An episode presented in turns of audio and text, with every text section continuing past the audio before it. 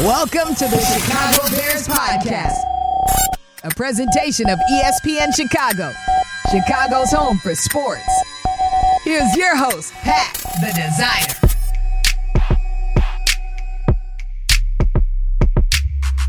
Designer. Bear Down Bears fans, welcome into the Chicago Bears Podcast, episode 2 in the building. This is not Courtney Cronin sitting next to me here. John Yurkovich in the building. Yurk, how you doing? I'm doing great. I actually surprise him every day. Hey, listen, surprise him every day. Lance can have Mondays, but surprise him the rest of the time. Why not? Just flip him in and out. Flip him in and out. J-Mac, whatever he wants. Yeah, you know I mean, exactly. I'm not mad at it, man. Jay Moore in here. Let's do Jay Moore in here. Carm in here randomly. Get all the fellas. I love it, man. We get Eric on the mic eventually. Yeah, eventually. He's management. Hey, you know, he's upward. He's chosen a route and a path not the same path and route that we're on. Would you say a suit? Little suit, right. Little suit. Yeah, hey, man, welcome into episode 2, man. We're going to get into this episode. We're going to be breaking down the Aaron Rodgers. My God, he's finally gone. But what does that really mean? Well, I mean, what it means is the demon has finally been exorcised out of the NFC North between Favre and between Aaron Rodgers. I mean, they've caused major problems for the Chicago Bears over a course of a lifetime. It's been 30 years. And we'll break all that down. 1992, 30 years. That they've been tormented by Green Bay quarterbacks, whether you like it or not.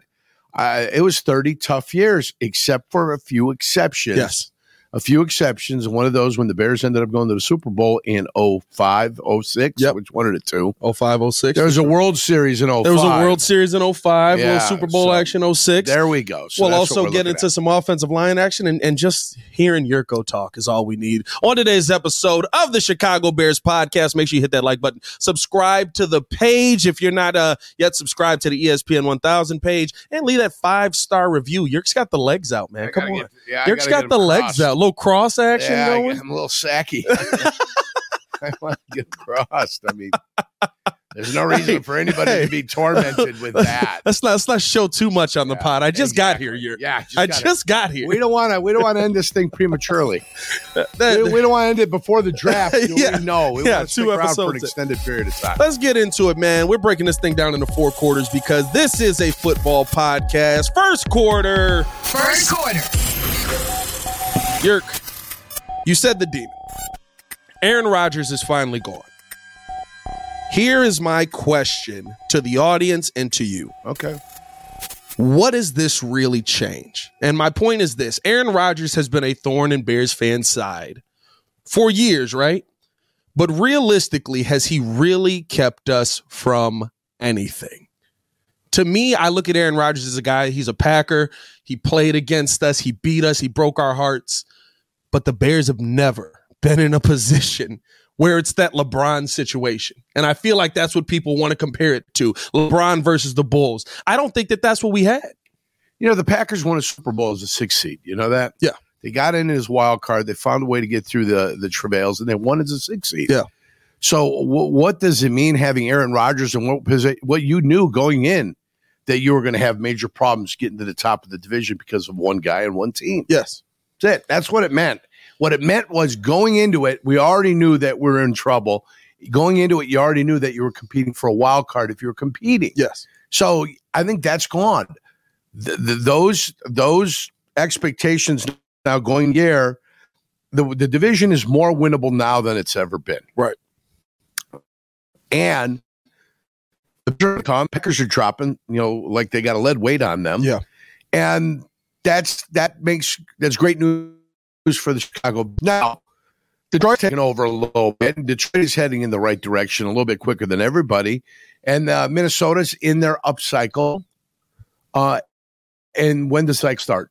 You know, when does that balloon get popped? Are they though? Yeah, I think this is a 2018 situation with Minnesota to me, right? Like how the Bears, right? They were this dominant defense, dominant offense, dominating the end, and then they got to play the first place teams. Yeah, but then I'm saying I said the balloon's about to pop. Oh yes, the Minnesota Vikings. So I think Detroit's on the rise. I think the Bears are on the rise, but they're behind. Yes. So I think Detroit and Chicago will end up taking control of this division, not this year, but certainly next year, the after 2024, 2025. looks to be really kind of the upside for the Chicago Bears. I just want to see the Bears have a Jacksonville-like year. Yeah. You know, Jacksonville ended up running, 5-6 straight at the end of the year, put themselves in a position to win the division and make the playoffs. I think the NFC North could be a little bit mired in that, where 10-7 finds a way to win the division. I think 10-7 does the division this year. That's the winner. I don't disagree. 13-4. I don't see anybody really blowing anybody out of the water. What Minnesota did last year, statistically, you take a look at it, that there's bound to be some correction this year. So I just think the division's up for grabs, and that's what it means. Yeah. The division up for grabs. It was never up for grabs when Aaron Rodgers was in Green Bay. Then the first blip you saw was last year. They got to figure out what Jordan Love is. So they were what happened. Marv happened to Aaron Rodgers, and why literally Aaron Rodgers, down to the team. Why Aaron Rodgers is shocked? That's like that to me is a stunning surprise. Yeah, you watched it happen to Brett Favre, one of the best quarterbacks in the NFL, and then you're stunned that it's going to happen to you. At some point, they've got to replace you, whether you like it or not. They got Jimmy Garoppolo. Miami never really got a quarterback. They got Scott Mitchell in 1990, but Dan Marino ended up playing through 1999. Yeah. So just because you grabbed Scott Mitchell in 1990 doesn't really mean that you were set to find a replacement for Dan Marino. Dan Marino was only 9 years in the league at that point. So I just think this division is more winnable than it's been. I don't think the Bears are in a position to be able to win the division. But I want to see market improvement. What I said on the show here, this was a 7-win team that won 3 games. That's what they did. It was a 7-win team that underperformed. You can point to 3 games off the bat without even thinking about it. The Washington game. Absolutely. You can look at the New York Giants game. They found a way to blow. Yep. And then the Detroit game. Yeah. The Detroit game, 31-30, Detroit game. They're ridiculous that they found ways to lose those games. So I think it was a 7-win team that underperformed.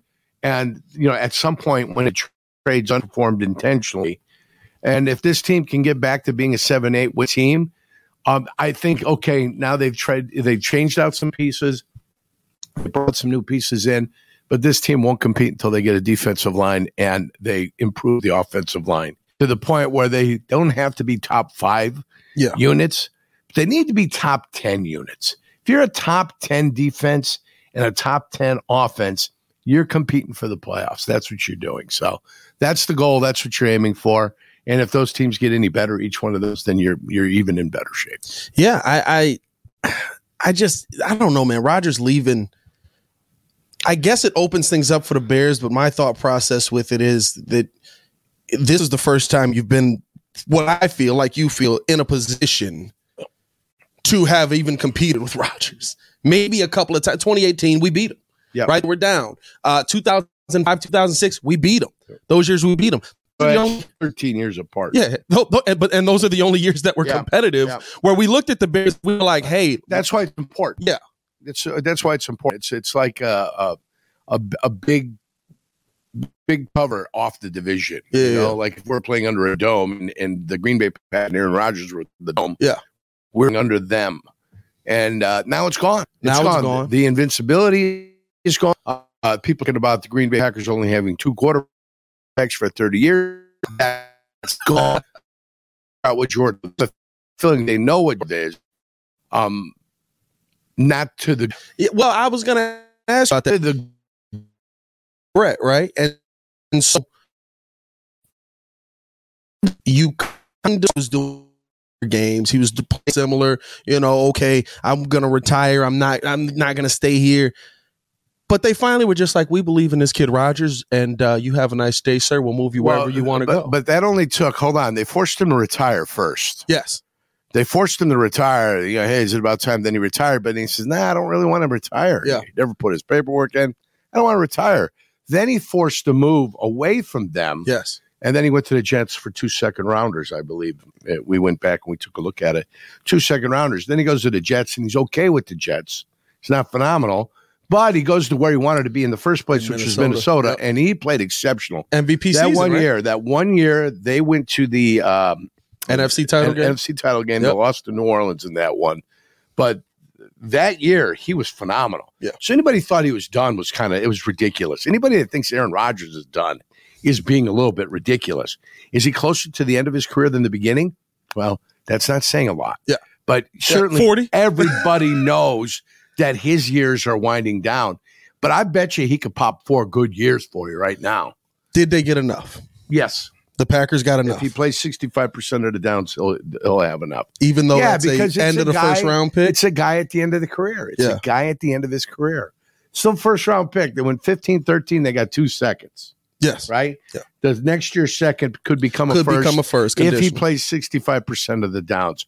If they're competitive, and I think the New York Jets will be competitive. They were competitive last year. Yeah. 7-3, and they started crapping the bed because their quarterback was crapping the bed. Right. They addressed their quarterback position now. I think they'll be in good shape. They've got talent. So all the power in the world in New York Jets. New England is down. Miami, you don't know if Tua is going to be able to survive the whole year.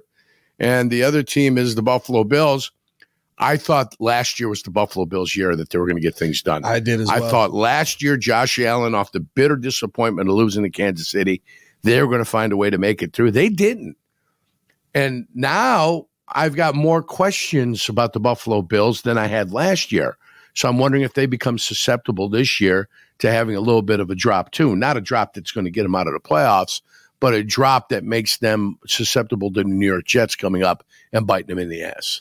I think there's going to be a dogfight over there because I just look at the AFC now and I'm just like, I'm glad I'm over here. Right. I'm glad the team we care about is over here. The quality of quarterbacks are certainly in the AFC. Oh, 10 times better. Yeah. 10 times better. The quality of quarterbacking is over there. You make the Pro Bowl over there, you're doing something. Yeah. You make the Pro Bowl in the NFC as a quarterback, and not saying a lot. I'll be honest with you. It's not saying much at all. Mitch is a Pro Bowler. You know what I mean? Like, well, once is a Pro Bowl. Once 5-6 guys decide not to go, then all of a sudden the eighth quarterback in the conference makes the Pro Bowl. Yeah. So, hey, if enough guys would have stayed out, I'd have been to the Pro Bowl. You're going. Yeah. You were going. Well, it used to be in Hawaii. Yeah. Nobody was not going to Hawaii. That was a free trip. The practices were nothing. They get together out there. It was patty cake, baker's man. Though when I was there in the early 90s in Green Bay, they actually played because Brian Cox made a Pro Bowl. Yeah. And Brian Cox was blocking punts, and he's doing everything crazy. So them guys are all looking at him going, what's this kid doing? He's nuts. Well, he wanted to win. He went out there. He went out to play. Yeah. Those other guys didn't go out to play. You don't see a lot of that anymore. Well, then it became the agents got involved, and the agents said, guys, what are we doing getting hurt out here? Yeah. It's the dumbest thing in the world. They don't pay you enough to come out here and play in this game. Yeah. So why are we going to give a full effort? They won't give you full pay. Why give a full effort? That's fair. And that's when it became one of those silly little contests where guys just kind of ran around and guys would engage. And they wouldn't go after the quarterback. And, so it is what it is. It is what it is. But the demon is gone. The dragon is gone, whatever you want to call him. Aaron Rodgers is out of the NFC North. Do want to get I got a little comparison I want to drop on Yerk, man, as we get into the second quarter, because I want to know his answer to this. Second quarter. Second quarter here, Yerk. I got to get your opinion on something. Mm-hmm. You watched the entire career of one. You played with the other. If you had to have a starting quarterback to lead you to what could be a Super Bowl, Brett Favre, Aaron Rodgers. Well, see, that's a bias because I played with one. I watched one. I played with one. Mm-hmm. I have all the faith in the world. Listen, Brett Favre was a bad man. He was a bad man. I watched him develop and become a quarterback, and that development didn't happen in one season. It happened over the course of 2-3 years. They almost benched Brett Favre up in Green Bay in 1994. They replaced him in the Minnesota game with Mark Brunell, and they said he had a hip injury. It wasn't a hip injury. He was ineffective. He was intimidated. The Vikings were barking over there. It was John Randle. It was Henry Thomas. It was Roy Barker and Chris Doleman coming off the corner. And they were getting to him. And Frankie and the rest of the boys, Galbraith and Wydell, all the guys were doing the best they could. They were. They were giving him the best. Kenny Ruettgers was on one side. Yeah. And I think Joe Sims or Earl Dotson was on the other side. And they were doing the best they could, but they were getting to him. And, our passing system over there was a little bit confined. And though it had some nuance to it and had some adjustments you can make off of it, that San Francisco offense was starting to get recognized by a lot of people. Yeah. And so Mike Holmgren, after 94 and the 95, he had to tweak some things and make some things different and get some more offshoots so they couldn't jump on the slants and the short routes. They were getting on us. They were there. They had us. And so they pulled them. And then Brett and Mike sat down and they talked to each other and they said, Mike told them, listen, you're my quarterback. You and I are either going to sink or swim. We're either going to get this thing done or we're not going to get this thing done. So going into the next game, there was a little bit of an understanding. And I think if you take a look at 94, we started maybe playing a little bit better. And I think we ended up winning a playoff game. We lost to Dallas every year in the playoffs. So in 94, I think we lost to Dallas in the wild card. We won divisional.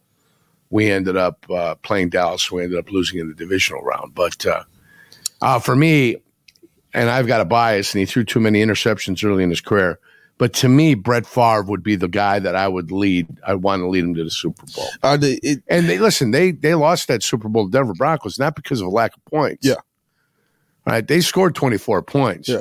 Their defense, which was the number one defense, gave up 31. Absolutely. So always remember that. They gave up 31 points. The offense scored 24 points. The defense gave up 31, and that's the defense didn't usually give up 31 points. The problem is that we can talk about it like this, right? We're sitting here having a conversation about 30 years of guys like this, man. My entire life. Aaron Rodgers, right. Aaron Rodgers' touchdown to interception ratio is phenomenal. It's unheard of. I mean, there's years he only has 4 interceptions. Last, I think he had double-digit interceptions, which is like, I can't believe him. I mean, Aaron Rodgers has fallen off. Yeah. Oh, my God. Yeah. He's going down. 20-some-odd touchdowns, 30-some-odd touchdowns, and he had 10. It's still 3-1. Oh, people are looking at him. What a miserable year he had. Come on. Yeah, I feel like we look at the numbers and we don't take the player into account, right? Of course, looking back at Brett, the touchdown to interception ratio is what it is, right? He threw a lot of 500-plus touchdowns. Yeah. And he had 200-plus interceptions. So he had a 2-to-1 ratio. He threw a lot of picks. Which I always said, give me 2-to-1, I'd be a happy camper. You give me a guy that throws 30-15, I'm all right with it. You can give me 40-20, well, I might even be okay with it. You know, it's turning it over a lot, but you're throwing for 40 touchdowns. Yeah. But you give me a 2-to-1, I'm a happy camper. You can look at some of the stats in the 70s and the 80s. Quarterbacks were 1-for-1. Joe Namath threw more interceptions. He threw touchdowns. He's in the Hall of Fame. Bob Greasy, I don't even think threw 100 career touchdowns, and he's in the Hall of Fame. Yeah. I mean, but that's how much the game has changed over the course of time. So, you know, for me, Favre threw interceptions, but didn't fumble the ball. Yeah. So you got backs don't throw a lot of interceptions, but they get sacked and the ball gets away from them. Turnover's a turnover. Why does the forced fumble recovery never count against the quarterback? And he's the guy that still has to protect the ball. You see a blitz coming, and the guy's coming free. Yeah. Put the damn ball into your arm and go down. It's better than a turnover 5,000 times. That gets you $40 million now, Yerk. That's Daniel Jones. That gets you $40 million now. Well, his contract, I don't think it's as much $40 million. I think if you take a look at his contract, it's really a 2-year deal, basically, and they're going to give him $30 million. But that's how you got to start paying quarterbacks. Not every quarterback's a $50 million quarterback. I'm sorry, you're not. We like you. You're good. You're a starter in the NFL, but that doesn't mean you're getting Pat Mahomes money. You won't. We're not going to give you that money. And that's how come they can have that conversation at every position in the NFL? They can have it at receiver. They can have it at running back, tight end. Hey, we think you're good. You're not Kelsey, and we're not going to give you $11 million like Kelsey's getting paid. We're not going to give it to you. You know, and then they're like, all right. But every agent can understand that. But if you got to deal with quarterbacks, every quarterback thinks that he's worth $50 million. You're not. You're not worth $50 million. You don't bring it to the game. There's 3 quarterbacks in the league that are far superior to everybody else in the league. And if they don't understand it, then you got to find somebody else. That's just the way it works. Yeah, I mean, there is a class in this NFL of quarterbacks. Hopefully, we have one that's going to be able to jump into that class. When Kirk Cousins became the highest paid quarterback when he went to Minnesota, he wasn't the best quarterback. No. Not by far, but for Minnesota, who was desperate for a quarterback, they had to overpay to get one in there. And then you scratch your head over the course of time because Kirk Cousins, when it comes to push comes to shove, is not a guy that can win the game for you. You can't do it. Right. No, 100%. And a key game. I'm talking about an important game where it's on his shoulders and he's got to win it for it. Well, and that's what we talk about with the quarterback position in this league, right? Like, those are the guys that make the big bucks and should make the – well, they all make big bucks, but that should make the big bucks. Those are – right, like, those are the quarterbacks that I look at and you hope Justin Fields become – the guys that you're like, he shouldn't be doing that with this team. I like the way you said it. We hope he becomes that. Yeah. Because Justin Fields is still work in progress. You love the athleticism. I love the ability to run. I love the ability to escape. Biggest play in the Super Bowl to me was when Patrick Mahomes drops back to pass. He's getting pressure. He sees they're in man coverage, takes off, and he takes the ball down to the 13-yard line. Yep. Had nothing to do with him being able to throw the ball. It had everything to do with him recognizing that I'm under duress. They're in man coverage. Let me take off. I can get positive yardage in a key fourth down situation. It's fine. Being athletic and being able to move is not a hindrance to anybody. It's not a hindrance to a quarterback, at least not the modern-day quarterback. That's great. But if you go down 10 or you go down 12 points, 13 points, at some point your quarterback's going to have to drop back and he's going to have to be able to deliver the football. And that's what we're still waiting for with Justin Fields.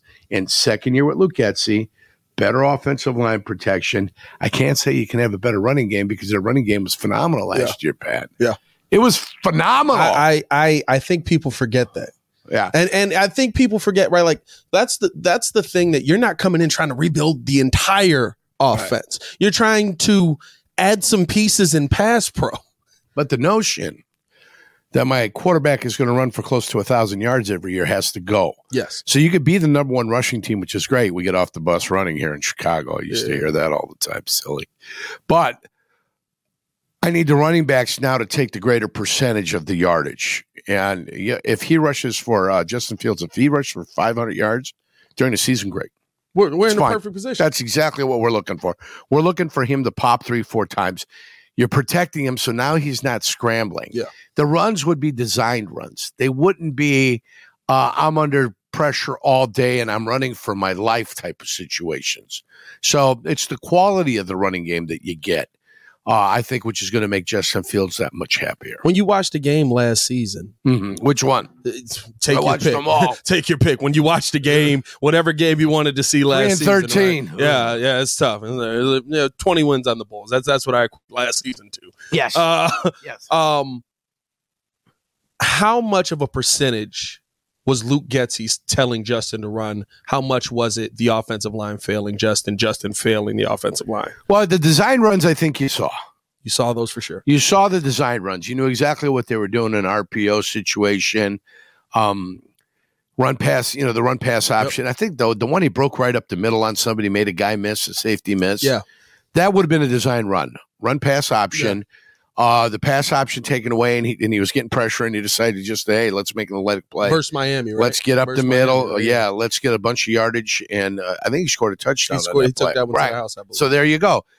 That's a run pass option that turned into a run option quickly. Yeah. Because somebody was right in his face. So I'd say at some point he decided we can't protect him, and he says, all right, now we've got to do it. It may have been the Dallas game. Yep. Where he decided, okay, now we've got to do something different. If we're going to try to compete in some of these games, we've got to do it a different way. So let's do it a different way. Patriots game week before, right? Yeah. Wasn't that week before Dallas, I believe? Could have been. Patriots game where we kicked the crap out of them. One of our three. Which one was your favorite? You know what I mean? Well, listen, you beat San Francisco. You beat New England. Who else did we beat? Frisco, New England. You lost to Detroit twice. Did you lose to Minnesota twice? Did we beat Minnesota once? No, we lost to Minnesota twice. Well, you were 3-4, so it was really. We got one more, right? It was 3-4. That's what they were after 7. So we're looking at the New England victory, and we're looking at I already forgot who we just beat. San Francisco, first game of the season in the deluge, in the rain. When I saw that game, I'm like, there you go. I predicted it. Yeah, I thought there was a chance they could win. Nobody knows who Trey Lance is. Nobody knows what he's capable or not capable. Well, they're looking to move on from him anyway. Yes.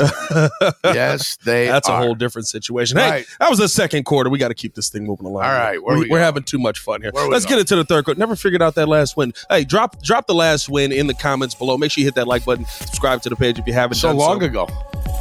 We have, I know, right? There's so much space in between them. Third quarter. Now, here's the thing. We talked about protecting Justin Fields. There's a new report coming out now where Darnell Wright might be the answer that the Bears are looking for. Did they beat Houston?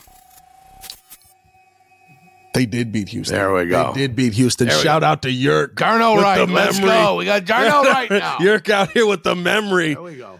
Darnell Wright is being talked about as the guy the Chicago Bears are really looking to bring in. Tennessee, right tackle. Has played left tackle, but played right tackle out of necessity last year. Here's my question.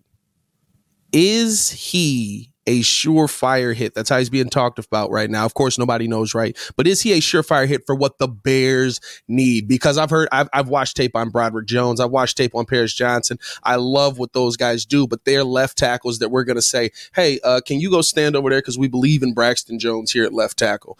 I don't know if I saw enough, but polls have seen enough to say that. Is he the Chicago Bears right tackle of their future if they take him here? Well, Darnell Wright, if you watch him play, I mean, he's one hell of a player. He's a monster. He made Will Anderson. I mean, he was highly rated coming out. I don't usually say, hey, I need a right tackle at number 9, though. Right. That's not what you usually do. But guess what? You're at 9. You're at 9.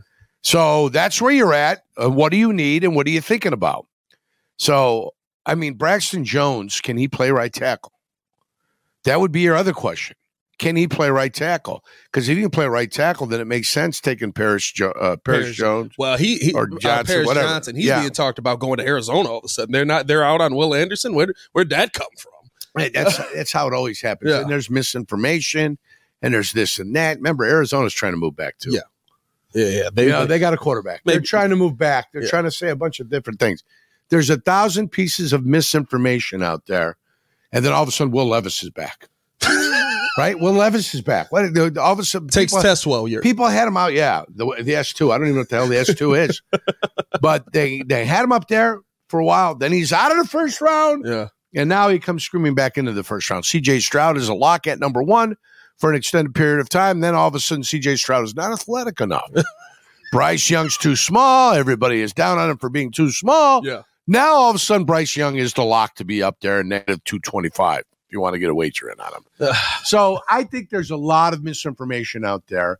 I think Wright can play. Yes. I think Wright can play 10 years in the league. Yes. So if one was to get him, if the Bears were to get him at 9, I think they're going to get one hell of a player. You match him with Jenkins. Right, Nate Davis. What's Nate Davis doing? So Tevin Jenkins kind of like half confirmed, right? He did the like tweet confirm, where it's like just a gif of like you already know what it is, of that he might be moving to left guard. All right, then I got him at left guard, and I got Nate Davis, Jones. Right guard. If I bring the tackle, I think my offensive line is solidified. Did they say goodbye to their left guard last year? Cody Whitehair. No, he is here. Cody Whitehair is still on the team. Right. He might be our center because we've heard nothing about Lucas Patrick. Right. When's the last time we heard that Lucas Patrick was either healthy or not? If I go to war with Wright, I go to war with Nate Days, Cody Whitehair, who's making $10 million. I was surprised they kept him. All right. And the guy on the left side is going to be Tevin Jenkins and then Braxton Jones. Yep. I'm not mad. I can work with that. I can work with that. Did Braxton impress you enough last year? The problem is you've addressed everything. The fact that he played every single play was impressive. Yes. And, as a lower round draft choice, he came in and he fought his ass off. There are times he was exposed. But guess what? If you play left tackle in this league, there's going to be times you become exposed. They're pretty good on the other side. Every left tackle in the world has been exposed at one time. Who was week 1, right? Dominique Robinson's killing. Oh, who's San Francisco's left tackle? All pro. Not McGlinchey. McGlinchey was right. Trent Williams. Oh. Hey, he lifted his foot every time I knew it was going to be pass. This is like a test. You got to think of everybody in the world. Trent Williams, It was like, hey, maybe don't give your secrets away, but also he was still really good all season. You got to remember too, though, down and distance usually gives everything away in the NFL. Yeah, you go down and distance, then you go personnel, and now you got yourself about an 80% shot of what they're going to do, whether it's going to be run pass. So that gives it away anyway. That's why them guys getting their stances that they get in, all they're doing is confirming the 80% you already know. Yeah, so. I really worry about that. I worry about stances when 4 guys look like they're going to charge and beat the crap out of somebody, and then one guy's sitting light on his hand. okay, he's moving. What direction is he moving? Yeah. Then you look where the running backs are at. Then you give yourself a little bit of an idea of what they plan on doing. So I, you know, I was so short. I saw between Don Mosbar's legs. Yeah. And then every time Hostetler would separate his bottom hand, it was coming. The football's coming. I looked like a world beater that day. Not because I was a great player. Yeah. I had 2.5 sacks and 9 tackles. Like 3 of them were for TFLs. They must have thought Hercules was out there. You know, they couldn't figure out why the hell I was flying. Steve Wisniewski, Max Montoya. Yeah. I wouldn't tell nobody. I kept my mouth shut. I was playing nose. It was right there. Then when Billy came in, and Billy's taller than I was, Billy Moss. Yeah. I told him, you got to look at the hands. I'll tell Billy's when he's your teammate. He's playing nose tackle. I go, look at the hand. I go, when he drops, it's time to go. Well, he and I look like we were the greatest nose tackles in the world. I thought they were going to sign me after that. I thought Oakland, when I became a free agent, I thought Oakland was going to sign me. Yeah.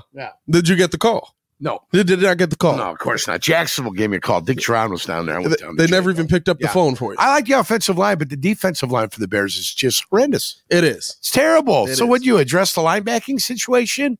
These linebackers are going to be fighting for their life with the defensive line they have in front of them.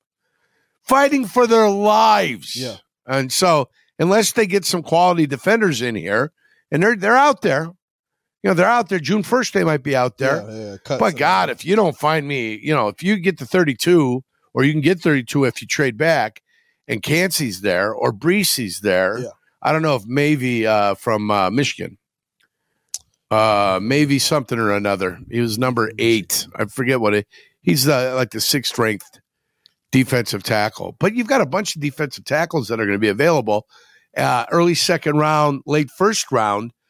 That, man, I'd like to see the Bears maybe get a shot at one of those guys if they can trade back up. Yeah. Trade down and acquire picks. Well, I think that's the interesting thing about Darnell Wright to me, right? Like, he's not – it doesn't seem like he's going top 10. It doesn't seem like he's going top 15. I've seen him on mock drafts as low as 17. Right, and there's guys, a trade back scenario there. The kid from Ohio State, Paris Johnson. So they're saying that there's a lot more love in the NFL for Paris Johnson. Yeah. Than is for the scouts that are putting all these mock drafts out there. That Paris Johnson might be one of those guys you saw as quarterback, Will Anderson, Jalen. Quarterbacks, I should say quarterback, Will Anderson, Jalen Carter, the kid from Texas Tech, the pass rushing defensive end. Tyree Wilson. That's him, Tyree Wilson. So you have him, corner. Yep. Corner from Illinois and the corner from Oregon. And then Christian Gonzalez. Right. Then you start your offensive tackles at 9. Yeah. So the Bears are at 9. No offensive tackles are off the board. Right. What they're trying to tell you is that Paris Johnson could go earlier. And if Paris Johnson goes earlier, you kick your corners back to the Bears. Yeah. So you got one corner will go before the Bears, the second corner. Or Bijan Robinson. You still in on that? So we talked about that yesterday. I'm not, but you've got, say, Paris Johnson and Bijan Robinson get picked before you. Yeah. Now, all of a sudden, both your corners slide to you. Yeah. Both of the corners sliding. Somebody needs a corner. That's when you're listening. That's when your ears perk up. Right. Who wants to come up for a corner? But but that's a weird scenario that could be out there. If Paris Johnson is getting more love in NFL draft rooms than Mel Kiper and the rest of these guys want to give him, and he goes, and then Bijan surprises the world and goes to Atlanta. Right. Nah, but I thought Atlanta just drafted a running back in the first round or the second round. They just got a high running back. Second round was that Alec Pierce, or is he Colts? Alec Pierce might be the Colts. They got a everybody seemed to get a running back out of the first round last year. Denver got one. Yeah. I remember Denver got one. He ended up getting banged up. But Atlanta got one, and he played. And he played. And I just don't remember if it was in the second or the third round, but they put a pick on a running back, and he played, but then I think he got banged up a little bit. I feel like me and you were in agreement on the running back conversation. I can't go high. I can't go high. And it's not what the Bears need. You have the number one rushing team in the league. Yeah. You already said goodbye to Montgomery because you've got the other guy, Khalil Herbert. Yep. Herbert is a yard better per rush than your guy. So he can't pass block. I get it. Then get somebody who can pass block. How about get the lineman so the running back's not pass blocking every play? Yeah, and the tight end. Let your tight end get freed up a little bit. No, I'm not sold on Cole Kmet either. It's an interesting situation. That whole thing is. Let's get into the fourth quarter this year. Let's close it out with this, man. We're already in the fourth quarter. This is already the fourth, man. Are we ahead or behind? That's the real question. Wow, we're always ahead, kid. Hey, anytime you got the good kid on, you're ahead. I love it. It's a winning scenario. He saw the hands come off the ball, attack, 2.5 sacks, 9 tackles for loss. I love it. 9 tackles, 3 for loss. 3 for loss. Should have had a third and a half sack, but they Johnny Greer was the referee on the scene that day. Johnny Greer, you don't remember him? I don't. Number 24, Johnny Greer. And I was supposed to have I had another one, and he called it that the arm was moving forward. And I was like, oh, no. That's also the birth of the Lambeau Leap that day when Leroy jumped into there, December 26, 1993. Okay. I had 2.5 sacks, Reggie White had 2.5 sacks, and Bryce Paup had 2.5 sacks. Y'all destroyed them. Yeah, 28-0, we beat them. Good day. We clinched the playoff spot, and Al Davis was miserable. He had his little white sweatsuit on. It was 0 degrees out there. And the first thing he did, went up and played, and he goes, why does he stick me in Green Bay or Buffalo? In December. Yeah. He goes, the commissioner does this to me all the time. Yeah. I said, because he hates you. Because he doesn't like you. You've seen the league a number of different times. Oh, so. He made it work. Yeah. Well, all right, fourth quarter, here we are. I have to ask you about this because it is draft week. You've gone through draft processing. Through it, yeah. I went but you combine. Were undrafted. Yes, I was undrafted. Not picked, not deemed worthy to play in the NFL along with Tony Siragusa and John Randle in the same year. What? 1990. 12 rounds. Not seven. 12 rounds. Told I wasn't good enough to play in the league. Long day. Yeah. But I had this injury coming out of college. Yeah. So back then you were a medical guy. Sometimes the medical guys didn't get drafted. Goose was a medical guy. John Randle played at Texas A&I. Yeah. And Texas A&I didn't have the reputation it does now. Or Texas A&M, Kingsville. Mm-hmm. They've got some players down there nowadays, so they get a little bit more love. What is that process like when you go undrafted? There's some kids in this that are going to go through this. Were you expecting to be drafted and didn't? What is the mindset that you're going through on that? Those days? It's easier now not to be drafted because you got 7 rounds, 32 teams, plus compensatory picks. So you're probably looking at about 250 picks. Yeah. Back when I was 3, it was 12 and 28. So you're looking at 300 and some 60 or 325 and so much. It's easier to go undrafted now. What you're looking to do is to get drafted by a team that loves you. Okay. If you got drafted back with me from the 9th to the 12th round, they didn't really love you. They were just trying to find somebody they hope could fire. Yeah. Right. So nowadays, I don't think it's that bad. You become a free agent, and then you get to choose where you want to go. Yeah. I became a free agent and had a choice between the Kansas City Chiefs, the Detroit Lions, and Miami. Detroit had Jerry Ball and Lawrence Pete. I wouldn't go in there. You knew you weren't going to. Two nose tackles. Yeah, you knew you weren't going to play. Kansas City had Dan Salamua. Miami had Brian Sochet. And Alfred Oglesby, they just drafted in the third round out of Houston. Mm-hmm. They took Richmond Webb in the first, and they took Keith Sims. And they became a guard and a tackle them for a number of years in a row. Left tackle, left guard. So I looked at the Miami situation. I said, well, the one that's most open, because I played with Alfred in the blue-gray game. Mm-hmm. Alfred was okay. He wasn't phenomenal. So I chose to go down to Miami, and I signed a contract. Were you going in there confident? 1 year, $60,000 deal. I went in confident. I went in full self-confidence. Yeah. I was an NFL player. I kind of knew that when I got in there. Really, needed to be stronger. Needed to be quicker, and I needed experience, football-wise. Yeah.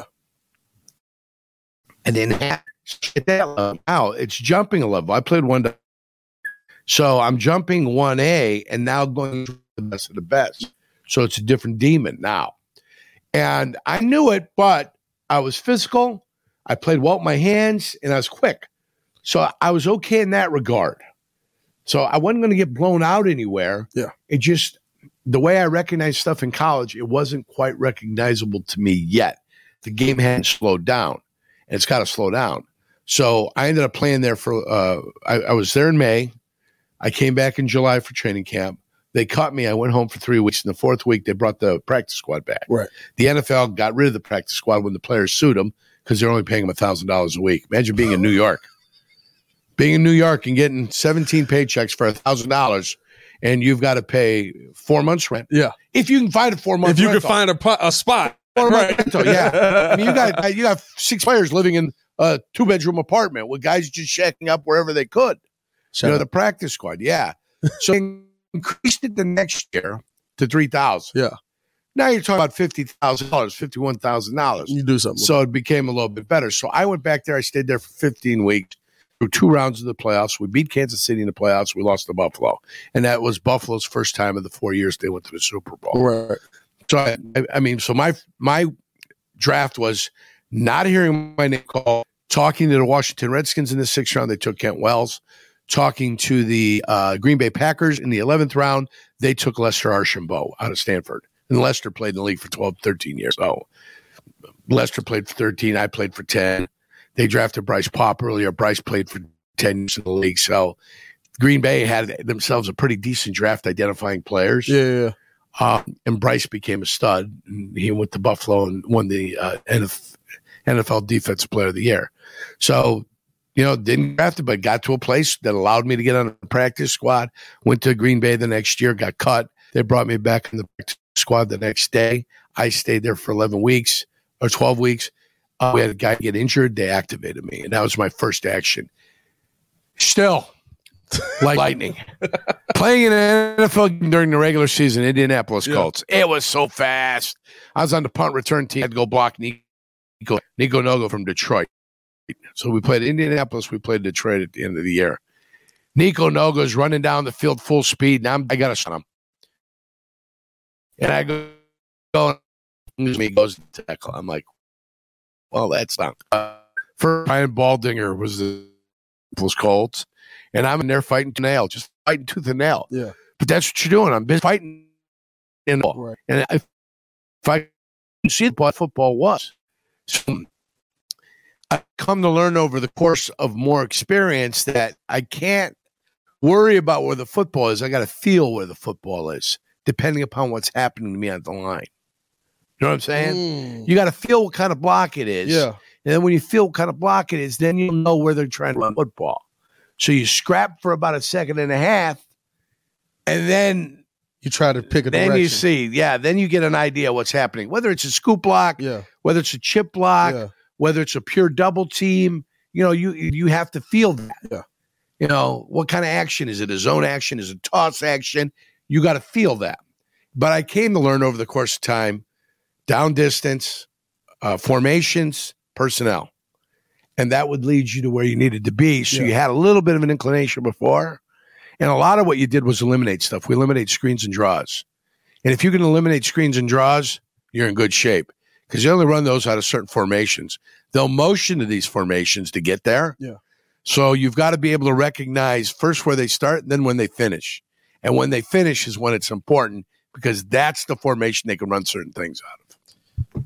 What do you think about that? Yeah. Knowledge. Yeah. Take that knowledge in. And that's the tough part about playing defensive line is getting guys to feel. Yeah. Yeah. Ladies, this has been the Chicago Bears podcast. Appreciate you for tuning in for another episode. Sorry, Pat, I make you Google that. Hey, it's okay. Keep it up. Make sure you hit that like button, subscribe to the channel. As always, man, it's your boy Pat the Designer back, joined by John Yurkovich, not Courtney Cronin, on a Tuesday.